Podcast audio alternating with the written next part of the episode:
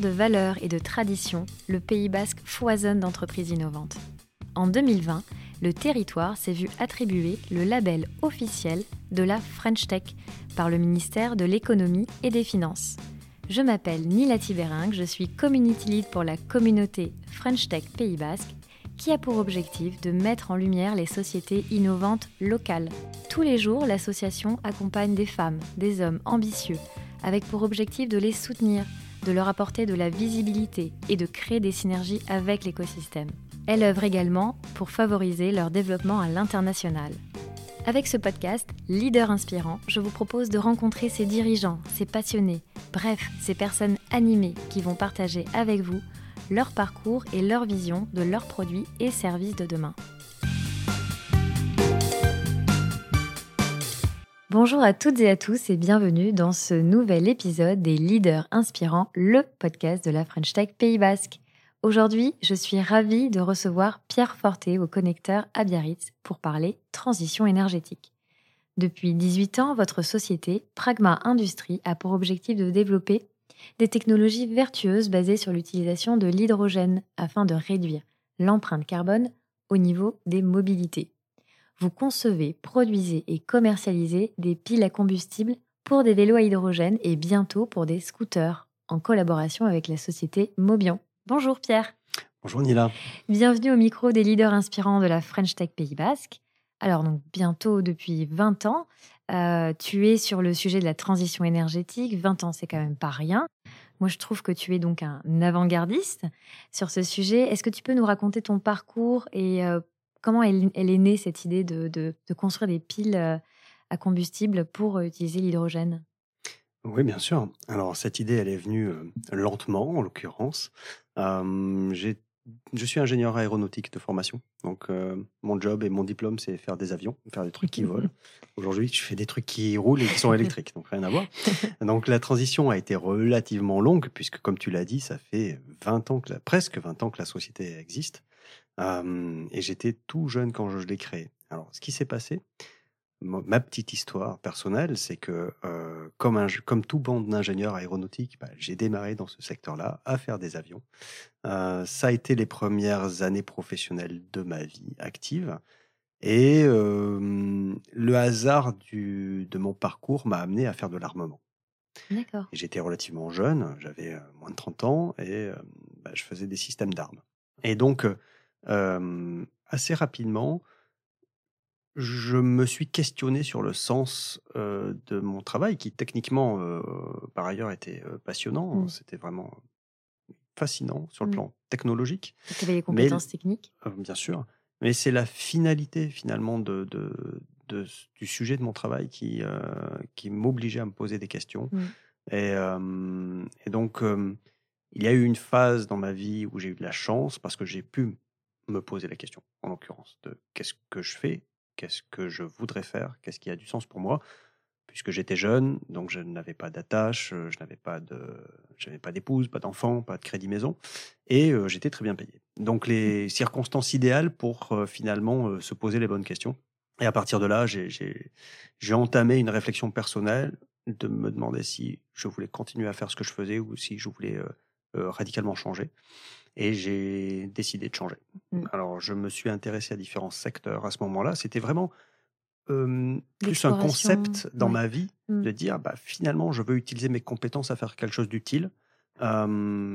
bah, J'avais 27 ans, j'étais ingénieur, euh, comme, comme tout le monde, je me disais que je voulais changer le monde, en fait. voilà, il faut un minimum d'ambition, quoi.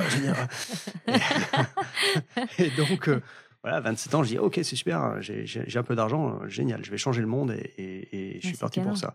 Et donc, bon, 18 ans plus tard, j'ai pas encore changé le monde, mais j'y travaille tous les jours quand même. Mais finalement, c'est le parcours le plus intéressant, c'est pas la brique qui est importante. ouais, tout à fait. C'est pas la destination le plus intéressante, c'est le chemin pour y arriver.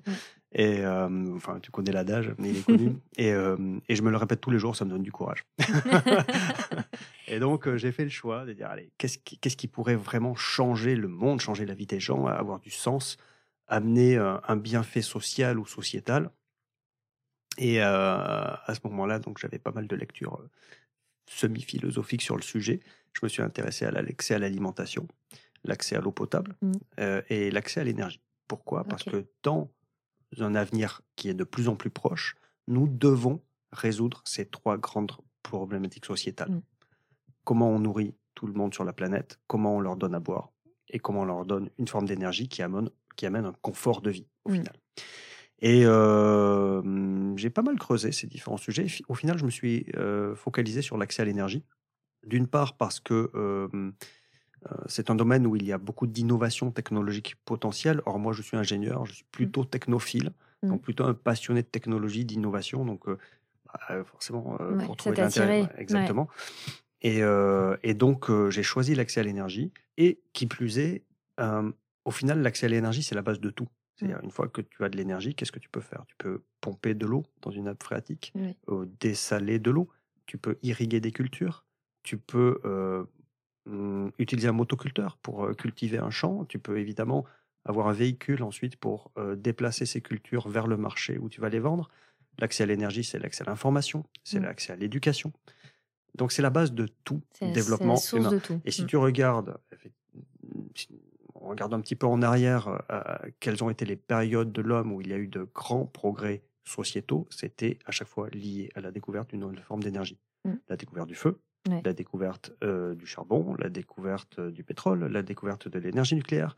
Chaque nouvelle forme d'énergie majeure a, engendré un, changement de paradigme dans l'organisation sociale et d'une manière générale avec une élévation mmh. euh, de la condition humaine. Donc, euh, partant de ce grand principe-là, euh, je me suis repenché sur ce qu'il était possible de faire en la matière. L'hydrogène, c'est vraiment très intéressant. J'ai regardé ça assez loin dans le cadre de mes études, ou en tout cas pas, de loin, mais rapidement dans le cadre de mes études. Mmh. Pour rappel, je suis ingénieur aéronautique et spatial. Donc, ah, les piles à combustible ou piles à hydrogène, on peut leur affecter euh, ces deux petits sobriquets-là. Eh bien, c'est à l'origine une technologie développée pour le secteur spatial. Alors, c'est très vieux, hein, ça a plus d'un siècle. le principe électrochimique qui se passe dans une pile à combustible, c'est-à-dire combiner de l'hydrogène et de l'oxygène pour faire de l'électricité, ça, ça, a deux siècles. Euh, les premières applications, euh, les premiers essais en laboratoire, ça a déjà plus d'un siècle. Et les premières applications concrètes, c'était euh, les technologies spatiales. Allez, une petite anecdote. Tout le monde a peut-être vu le film Apollo 13 avec Tom Hanks. Of course. Voilà. une mission vers la Lune qui faillit tourner au drame. Et bien là, il fallait. donc, l'alunissage était évidemment hors de question, mais surtout, il fallait ramener les astronautes sains et saufs sur Terre. Alors, qu'est-ce qui s'est passé dans Apollo 13 eh bien, il y a une pile à combustible dans ces modules. C'était les premières applications spatiales c'est, de la pile à combustible, c'était ça. C'était les modules qui se destinaient à la Lune. Euh, donc, il fallait emmener à bord de l'hydrogène et de l'oxygène. Hmm. Deux réservoirs différents qui alimentent la pile avec donc, ces deux gaz pour réagir. Eh bien, euh, il y a eu un éclatement du réservoir d'oxygène. Conséquence, qu'est-ce qui se passe? Ils vont pas manquer d'oxygène dans la capsule, c'est juste la pile à combustible qui lui manque un des deux éléments, donc euh, plus d'électricité. Mm. Alors plus d'électricité, c'est problématique. Hein. Dans, un module euh, spatial, vous n'avez plus d'équipement de bord, vous n'avez plus de chauffage. Mm. Pour ceux qui se souviennent du film, à un moment donné, ils ont froid, parce qu'ils sont obligés de couper le chauffage pour économiser de l'électricité, parce qu'ils n'en ont quasiment plus mm. en fait.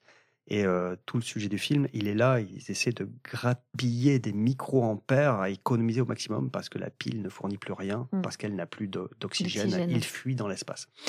Donc euh, voilà pour l'anecdote, euh, et, et, tout le monde se souvient des, des, navettes américaines, Challenger, Columbia, Endeavour, etc. Il y en avait cinq.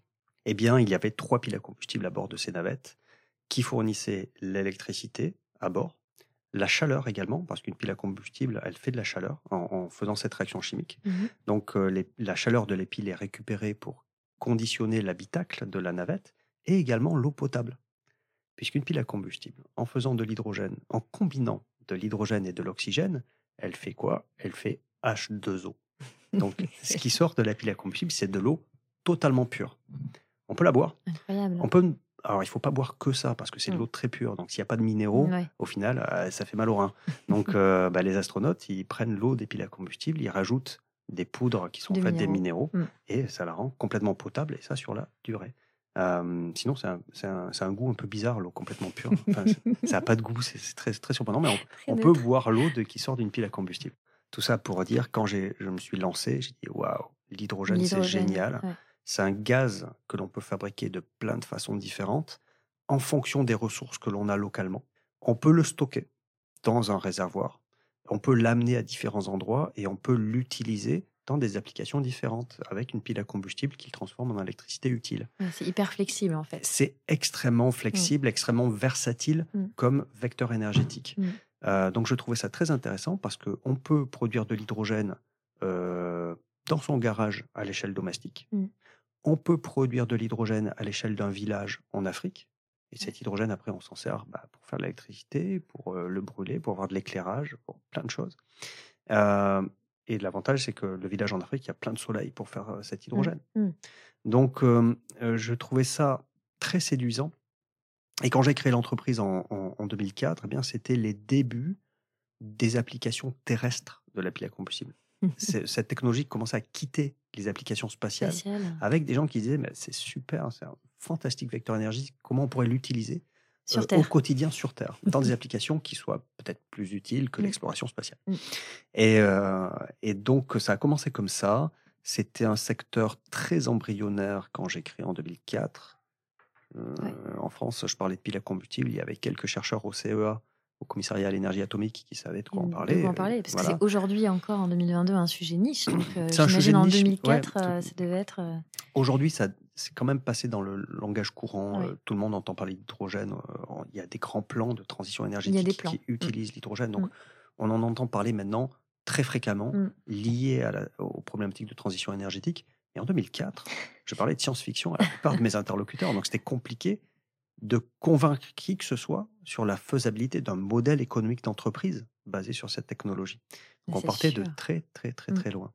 Génial. Ah bah, écoute, donc du coup, tu t'es intéressé à cet hydrogène et, euh, et donc tu arrives au Pays Basque et tu développes donc Pragma Industrie. Comment euh, est-ce que l'utilisation, l'application du coup vers les vélos électriques, vers la mobilité était apparue euh, assez naturellement? Comment est arrivé ce, cheminement? Ça a été un cheminement sur la durée. Alors, le cheminement au Pays Basque, j'ai fait le choix, à un moment donné, de quitter mon ancien travail, de créer une entreprise autour des piles à combustible en me disant super, je vais faire les meilleures piles à combustible du monde. Euh, et, tout ça va révolutionner la planète, évidemment, et amener le bien à l'humanité, hein, tant qu'à faire. Les valeurs, euh, la vision. Euh, exactement. Et en plus, je me suis dit, tout ça, je vais le faire au Pays Basque, parce que quitte à, quitte à le faire, autant être près de la mer. Voilà, mm. voilà j'ai des origines dans le, dans le mm. sud-ouest, ma famille est originaire du coin, donc voilà, il y avait une appétence personnelle à, la région. Mm. Avec un gros avantage, c'est qu'en 2004, quand personne ne sait de quoi tu parles, au final, tu n'as pas vraiment de proximité à avoir avec un quelconque client. Tu peux faire ça de n'importe où, de n'importe quel garage.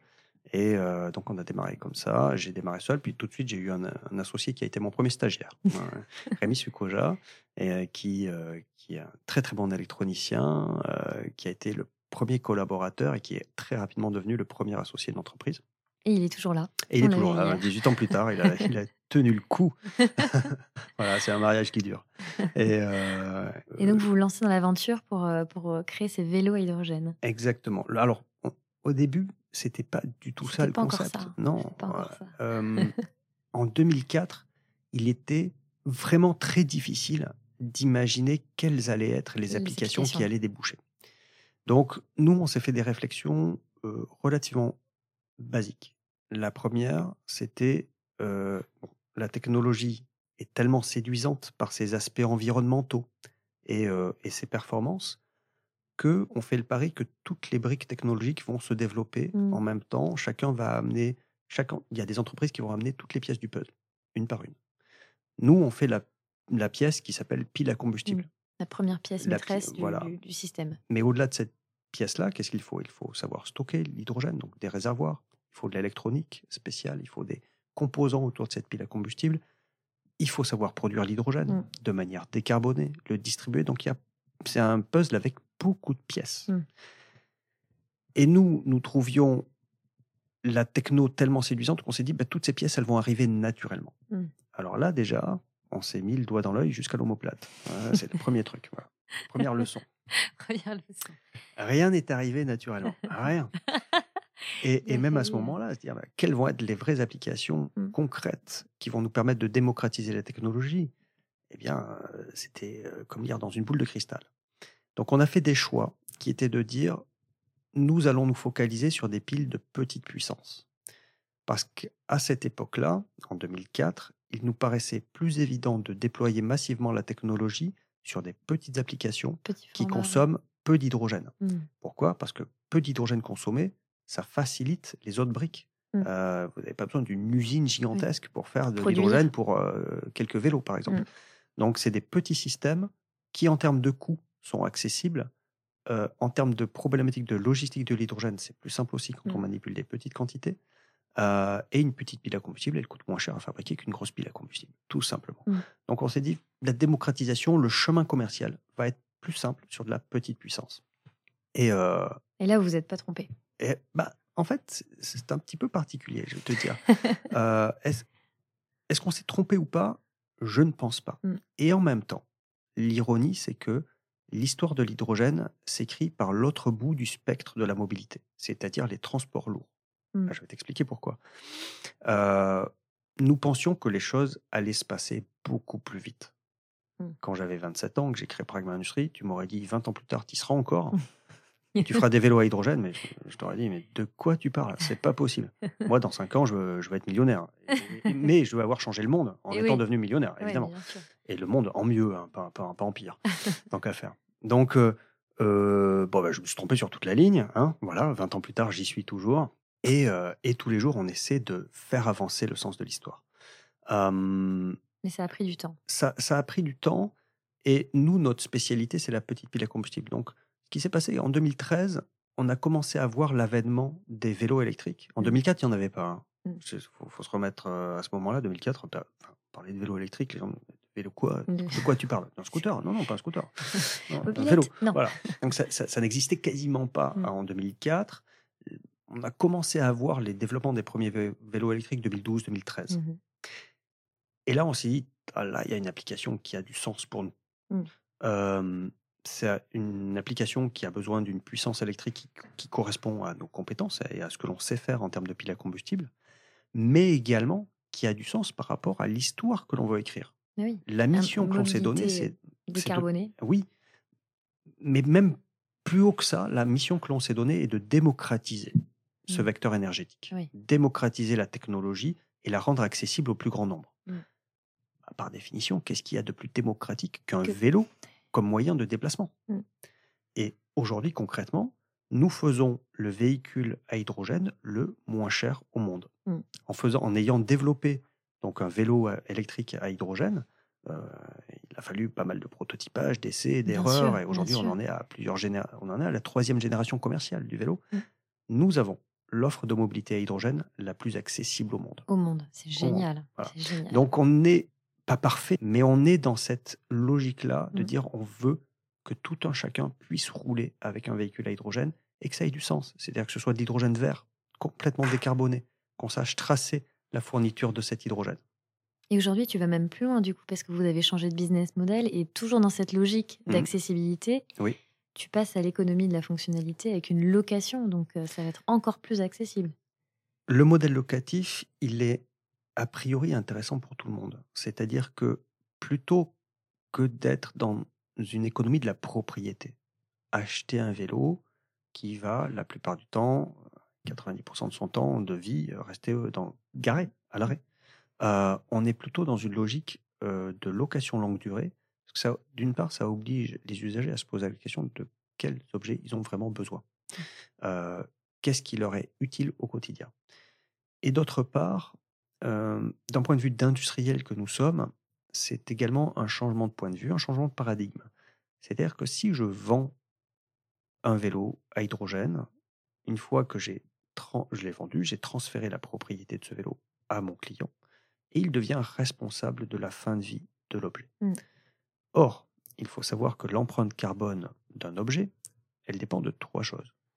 La quantité de matière première que vous avez utilisée pour fabriquer cet objet, la longévité d'utilisation de cet objet et la quantité de matières premières qu'on sait récupérer en fin de vie et réinjecter, alors réindustrialiser, réinjecter dans le cycle de production industrielle. Et puis en plus, comme nous on fait des véhicules, il y a une quatrième composante à l'empreinte carbone, c'est évidemment celle de l'énergie qu'on utilise pour faire avancer le véhicule. Donc sur la partie énergie, c'est quelque chose qu'on traite en proposant des solutions de production d'hydrogène vert adaptées à nos véhicules. sur la partie matériaux que l'on utilise, eh bien, une pile à combustible, c'est beaucoup mieux 10 ans qu'une batterie. Mmh. Une pile à combustible consomme à peu près 1000 fois moins de métaux qu'une batterie. donc, on est moins consommateur de matières premières. On a une longévité qui est bien meilleure mmh. qu'une batterie dans ce genre de petites applications, hein, typiquement 3 à 4 fois supérieure à celle d'une batterie en termes de durée de vie. Et puis, bah, il y, a la, la dernière composante, c'est le recyclage. Alors, mmh. normalement, on est meilleur. On a moins de matériaux à recycler qu'une batterie, et on est meilleur sur les procédés. Mais encore faut-il pouvoir collecter et avoir l'objet à recycler. Si on a transféré la propriété eh bien, qui se passe-t-il? C'est à l'usager de décider ce qu'il en fait. Est-ce que ça reste moisir dans son garage? Est-ce qu'il amène à la déchetterie? Comment nous, petits industriels spécialisés d'une brique technologique, on fait pour collecter les objets? Donc autant louer et récupérer. Donc quand on loue, moi, industriel, je suis responsable de l'intégralité du cycle de vie du produit. donc au final, l'impact, il est vraiment faible par rapport à ce on, que tu dis. On est sur une économie circulaire. Mmh on essaie d'avoir l'impact le plus faible possible. Donc ça, c'est le bienfait environnemental qu'on essaie d'apporter. Mais ce n'est pas tout. C'est aussi intéressant pour l'usager, puisque plutôt que de lui vendre une technologie qui a une très grande longévité, mais qui va largement dépasser son cadre d'usage à lui, mmh. dire bah, finalement, si tu loues, si tu fais de la location longue durée, un an, deux ans, trois ans, tu ne vas payer que ton temps d'usage sur la totalité de la durée de vie du, produit. une espèce de pourcentage de temps d'usage, mmh. un, ratio. Euh, et donc, on est là dans l'économie de la fonctionnalité, l'économie de l'usage, payé pour ce qu'on utilise et non pas pour ce qu'on n'utilise pas. Donc, euh, ça permet de rendre ce produit, en particulier bah, le, vélo à hydrogène, ou, mais que ce soit un scooter ou n'importe quel autre véhicule, hein, ou une voiture, ça marche de la même manière. Mmh. Ça permet de le rendre beaucoup plus accessible puisque ce modèle économique tient compte de la valeur résiduelle de mmh. l'objet. Moi, industriel, si je fais bien mon boulot, je sais dire, bah, au bout d'un an d'utilisation, voilà la valeur, résiduelle de la pile, de l'électronique, du réservoir. Au bout de deux ans, au bout de trois ans. Donc je sais finalement dire, quand je récupère l'objet, j'ai déjà déduit la valeur résiduelle des mensualités que j'ai fait payer à, mon client. Donc mmh, ça permet de rendre... Euh, ça a du sens pour mmh. l'usager aussi parce qu'il paye moins cher tout simplement. Parfait. Et donc, du coup, euh, le, métier aujourd'hui de Pragma Industrie, c'est créer ces piles à combustible pour l'utilisation de l'hydrogène qui le transforme donc du coup en électricité. Euh, vous êtes créateur de vélos et donc demain, vous êtes créateur de scooters aussi à hydrogène. Tu peux nous en parler de cette aventure avec euh, Mobion? Bien sûr. Alors, le métier de Pragma Industrie, c'est faire des piles à combustible au départ. Alors, comme tu l'as bien compris, on fait maintenant plein d'autres choses de manière à aller chercher les marchés, chercher les usagers. Mais dans notre rôle d'équipementier, dans notre stratégie qui est focalisée sur les déplacements urbains, parce que 75% de la population française est urbaine. Mmh. En 2050, c'est 75% de la population mondiale qui sera urbaine. Oui, on vit dans un monde de plus en plus bétonné, c'est comme ça, et puis les gens euh, s'accumulent là où il y a du béton. Eh bien, nos déplacements courts, ceux de moins de 5 km, représentent un quart de nos émissions de CO2 dans le domaine des transports. Énorme. Mmh. C'est-à-dire que quand on va acheter le pain en mmh. prenant sa voiture, on pollue autant que les camions de mmh. transport de fret. Le transport de fret par la route, c'est 25% des émissions de CO2. Ah, ben, les, trajets courts en voiture, c'est 25% aussi. Donc, euh, et nous, notre objectif, c'est donc d'utiliser l'hydrogène décarboné, de certifier l'utilisation d'un hydrogène vert sans émissions de CO2 et de le faire sur un panel d'applications en ville le plus large possible. Quels sont les véhicules en ville que l'on va trouver qui sont des véhicules d'avenir? Bah, C'est le vélo, mmh. c'est éventuellement la trottinette, c'est le scooter, mmh. c'est le triporteur et c'est le quadricycle léger. Mmh. Ces petites voitures sans permis que l'on voit partout et qui deviennent maintenant électriques. c'est la même puissance qu'un scooter. Hein. Donc, voilà, quand on développe une brique technologique à hydrogène pour un scooter, ça va sous le capot de ce type de voiture aussi.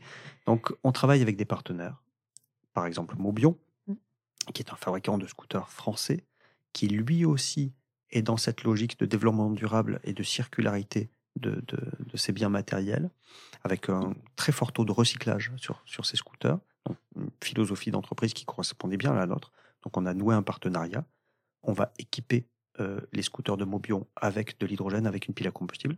On le fait déjà sur un autre fabricant de véhicules qui s'appelle VUF, vélo utilitaire français, c'est une société toulousaine avec des triporteurs fabriqués en France pour la logistique. Donc, on a notre vélo, on ouvre la voie de ce type de mobilité avec notre vélo, c'est-à-dire on valide la technologie embarquée, on valide les solutions d'approvisionnement en hydrogène. Oui. On va chercher les premiers. Ouais, on va en parler. on va chercher les premiers clients. Euh, on montre que ça marche. Et en montrant cet exemple-là, eh bien aujourd'hui, des fabricants de véhicules électriques viennent à nous avec des scooters, des triporteurs, des quadricycles, des motos, mm. pour nous dire Ah, mais vous avez réussi à faire des vélos à hydrogène, est-ce qu'on peut adapter ça à nos véhicules? Mm. Et nous, on dit Oui, on peut le faire. Ça fait des années qu'on le fait. Et en plus de ça, on va vous amener l'écosystème de rechargement en hydrogène de vos véhicules. C'est-à-dire qu'on amène toutes les briques nécessaires pour qu'il y ait de vrais usagers au quotidien. Eh ben, c'est parfait, c'était ça ma question suivante. Je t'ai fait une transition magnifique en, en or. Vraiment, j'aurais pas pu euh, demander mieux. Du coup, oui, vous avez aussi diversifié votre panel de compétences et de savoir-faire justement en, en permettant l'accessibilité à l'hydrogène lui-même. C'est-à-dire que ces grandes ces grandes briques de stockage, euh, vous, vous les installez, vous, vous en occupez dans les villes, dans les territoires. Comment, comment est née cette aventure-là aussi? Ah, bah, D'une manière extrêmement pragmatique, en fait. Euh, une fois qu'on a réussi à faire rouler un vélo électrique avec une pile à combustible, qu'on le montre euh, sur des salons, bah, la réaction est dans quasi 100% des cas positive. On explique la philosophie du produit, on explique ses performances qui sont excellentes. 200 hein. km d'autonomie, 2 minutes de temps de charge, donc j'en dis, «Ah, c'est génial, je fais le plein qu'une fois par mois. On leur dit, ouais, vous faites le plein qu'une fois par mois. Et derrière, ils disent, ouais, bon, mais où est-ce que je fais le plein? Ah, euh, ah, alors comment dire? Effectivement, on n'y avait pas pensé. C'est une bonne question. Donc, euh, la problématique à laquelle on fait face, c'est que ces véhicules utilisent une infrastructure de recharge qui est spécifique. Mmh. Par définition, hyper simple, mais il faut l'avoir. C'est hyper simple et c'est et c'est hyper simple, effectivement, quand on a les solutions à disposition. Sinon, c'est très compliqué. Mm. Donc, euh, notre principal challenge, c'est que contrairement à tous les véhicules qui utilisent des batteries pour s'électrifier, nous, on ne peut pas simplement se brancher sur une prise électrique. Mm. Voilà. Il faut, et en plus, on se met des challenges supplémentaires, c'est on veut dire qu'on veut que nos véhicules roulent à l'hydrogène vert. Parce qu'il y a de l'hydrogène gris hein, aussi. Euh, voilà, euh, une grande partie de l'hydrogène industriel est produit par raffinage de gaz naturel. Donc à partir d'un hydrocarbure, eh bien, ça veut dire mmh. qu'on a sorti du CO2, du, enfin, on a sorti du carbone qui était sous terre pour le rejeter à un moment ou à un autre dans l'atmosphère sous mmh. forme de CO2. Donc ça, c'est pas génial. Mmh. C'est pas le sens de l'histoire que l'on veut écrire. Donc, on va se complexifier encore plus la tâche en disant on veut que nos véhicules roulent à l'hydrogène de manière commode, mais qu'en plus, on soit capable de dire avec certitude, c'est que de l'hydrogène décarboné. Euh, donc, vous accompagnez les villes du coup avec des systèmes de, Alors, recharge. plus que ça. On a commencé par travailler avec nos partenaires, des sociétés françaises. On essaie de privilégier euh, l'écosystème français en termes de compétences.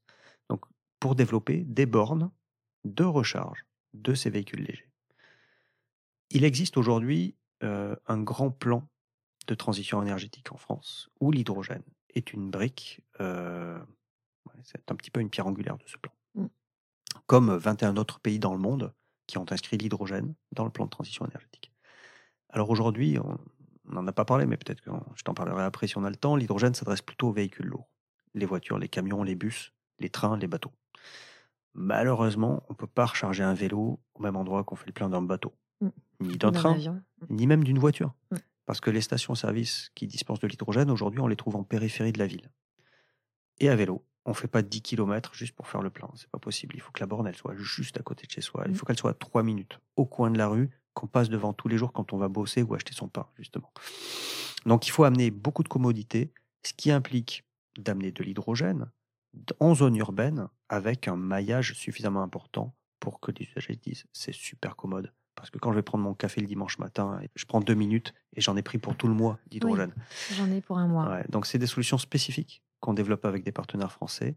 Et on a beaucoup travaillé ces 3-4 dernières années à réduire le coût des bornes pour pouvoir les déployer facilement.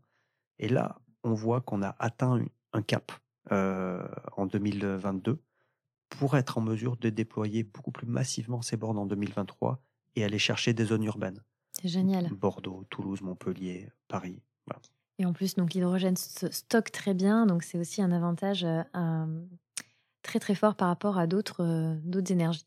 Mmh. Et donc, euh, ben, c'est aussi une très bonne transition puisqu'on parle de 2023. Quels sont vos projets à, moyen et long terme chez Pragma Industrie les projets à moyen et long terme, c'est effectivement d'opérer une, de renforcer notre positionnement en tant qu'équipementier, donc d'avoir de plus en plus de véhicules qui utilisent notre technologie, de manière à pouvoir servir des usages toujours plus importants.